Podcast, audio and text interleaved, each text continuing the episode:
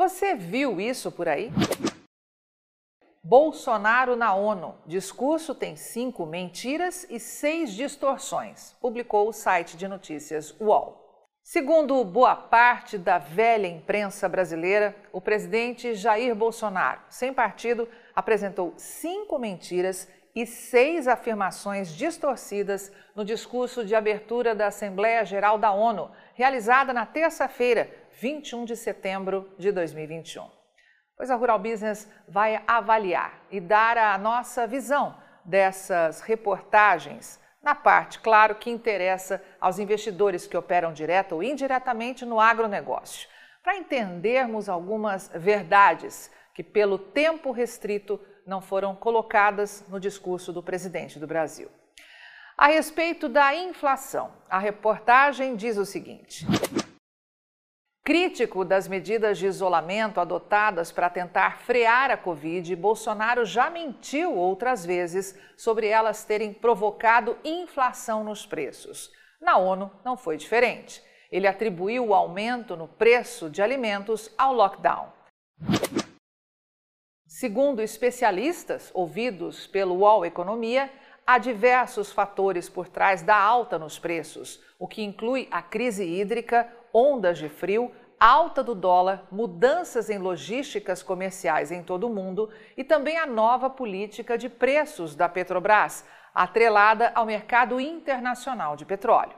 Mas o que a reportagem do UOL não te contou? Júlio Brissac, analista-chefe e diretor aqui da Rural Business, responsável pelo texto e direção deste vídeo, alerta que não contou que centenas de países do mundo, incluindo os Estados Unidos, vivem atualmente um problema sistêmico de inflação devido à imensa quantidade de dinheiro colocado na economia desses países por meio de auxílios emergenciais. E a associação de mais dinheiro circulando no mercado com a produção, por exemplo, de baixo volume de alimentos para atender à demanda, sem esquecer, é claro, de muita gente tentando lucrar, como sempre alertamos com o Corona Money, isso evidentemente gera pressão altista nos preços de tudo que se vê no comércio. Coloque ainda nesta panela a turma do Fique em Casa, quebrando milhares de empresas e está criado o um ambiente global de inflação. Outro tema que atinge diretamente o agronegócio e que foi classificado como mentira por parte da imprensa é o que diz respeito ao uso do território pela agricultura. A reportagem do UOL diz que Bolsonaro afirmou de forma equivocada que 8% do território nacional é utilizado pela agricultura, embora o percentual seja correspondente apenas ao plantio agrícola. A agricultura e pecuária juntas utilizam cerca de 27% do território nacional, números apresentados pelo próprio Bolsonaro em seu discurso de abertura da Assembleia Geral da ONU no ano passado. Mas e daí que o presidente citou apenas a agricultura? Bolsonaro poderia ter dito muito mais. Ele poderia ter dito, por exemplo, que o novo governo do Brasil acabou com o big business comunista, que por décadas alimentou uma máquina estatal com centenas de processos de demarcação de terras para uma suposta reforma agrária nesse país. Ele poderia ter dito que 14% do território do Brasil são áreas indígenas e que todos esses índios ou especuladores que se escondem por trás deles, sem exceção, querem extrair a imensidão de riquezas que existem nos seus territórios. Já mostramos aqui que, além de plantar soja, milho, trigo, arroz, etc., índio no Brasil também quer empreender e lucrar. Hoje, a Embrapa Territorial sabe por metragem onde estão e quais são as etnias indígenas espalhadas por todo o Brasil. E serviços de inteligência mostram cada vez mais o que e quem está escondido por trás de uma pseudo-proteção dos povos indígenas.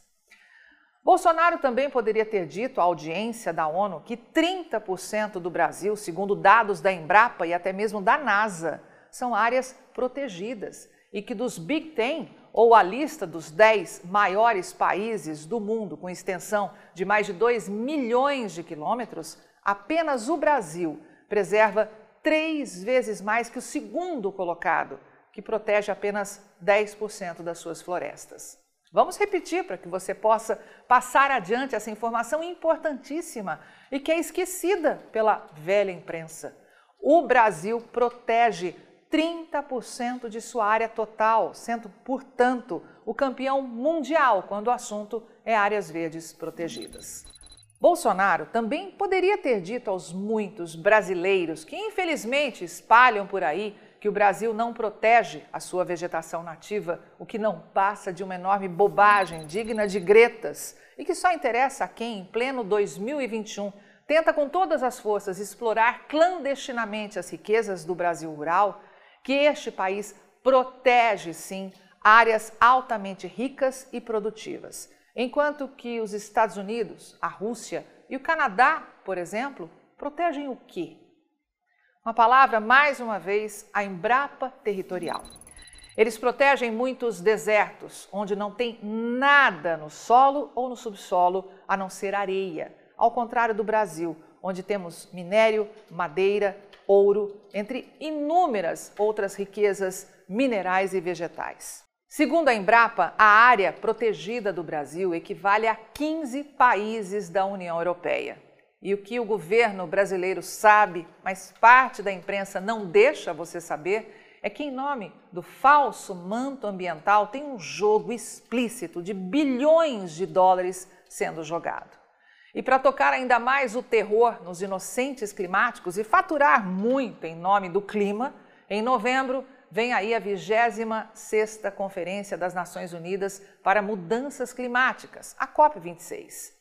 A Way Carbon, maior consultoria estratégica que tem foco exclusivo em sustentabilidade e mudança do clima na América Latina, desenvolveu um estudo inédito sobre o que se pode faturar no Brasil com os tais mercados de carbono.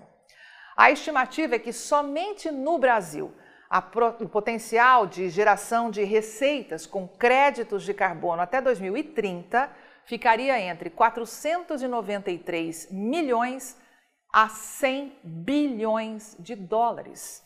Isso equivaleria a 1 gigaton ou 1 bilhão de toneladas de CO2 ao longo da próxima década para os setores de agro, floresta e energia.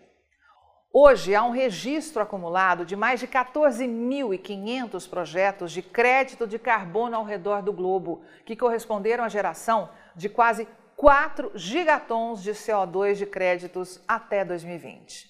É ou não é muita gente querendo faturar e rápido com o big business climático?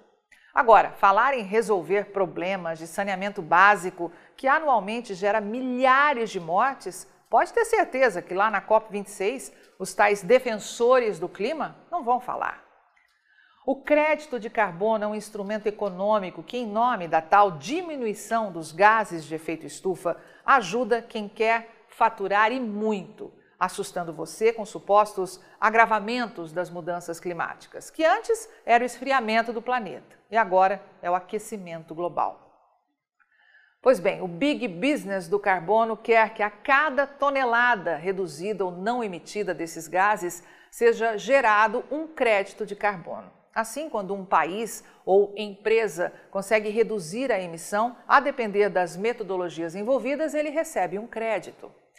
Eles já sabem que na próxima década o Brasil terá potencial para suprir até 37,5% da demanda global do mercado voluntário e de 2 a 22% da demanda global do mercado regulado no âmbito da ONU, para as oportunidades nos mercados de carbono globais e o destaque para setores agropecuário, florestal e energético.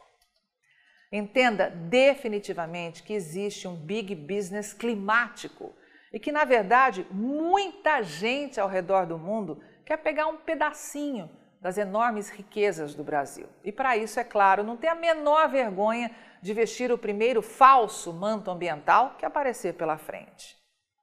É, meu amigo, tenha certeza que Bolsonaro poderia ter falado muito mais, mas infelizmente, 12 minutos é pouco tempo. E para finalizar, Júlio Brissac lembra que certa vez eu li na traseira de um caminhão que a gente morre velho e não vê tudo mas ouvir de uma parte da imprensa que só toca notícia contra o Brasil, que os discursos da ex-presidente Dilma na ONU eram melhores é mesmo o cúmulo do absurdo. E aí, vai ficar sem ter acesso às informações diárias para os mercados de grãos e proteína animal da Rural Business? Acesse agora mesmo ruralbusiness.com.br.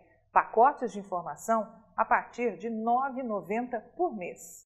Rural Business, o amanhã do agronegócio, hoje.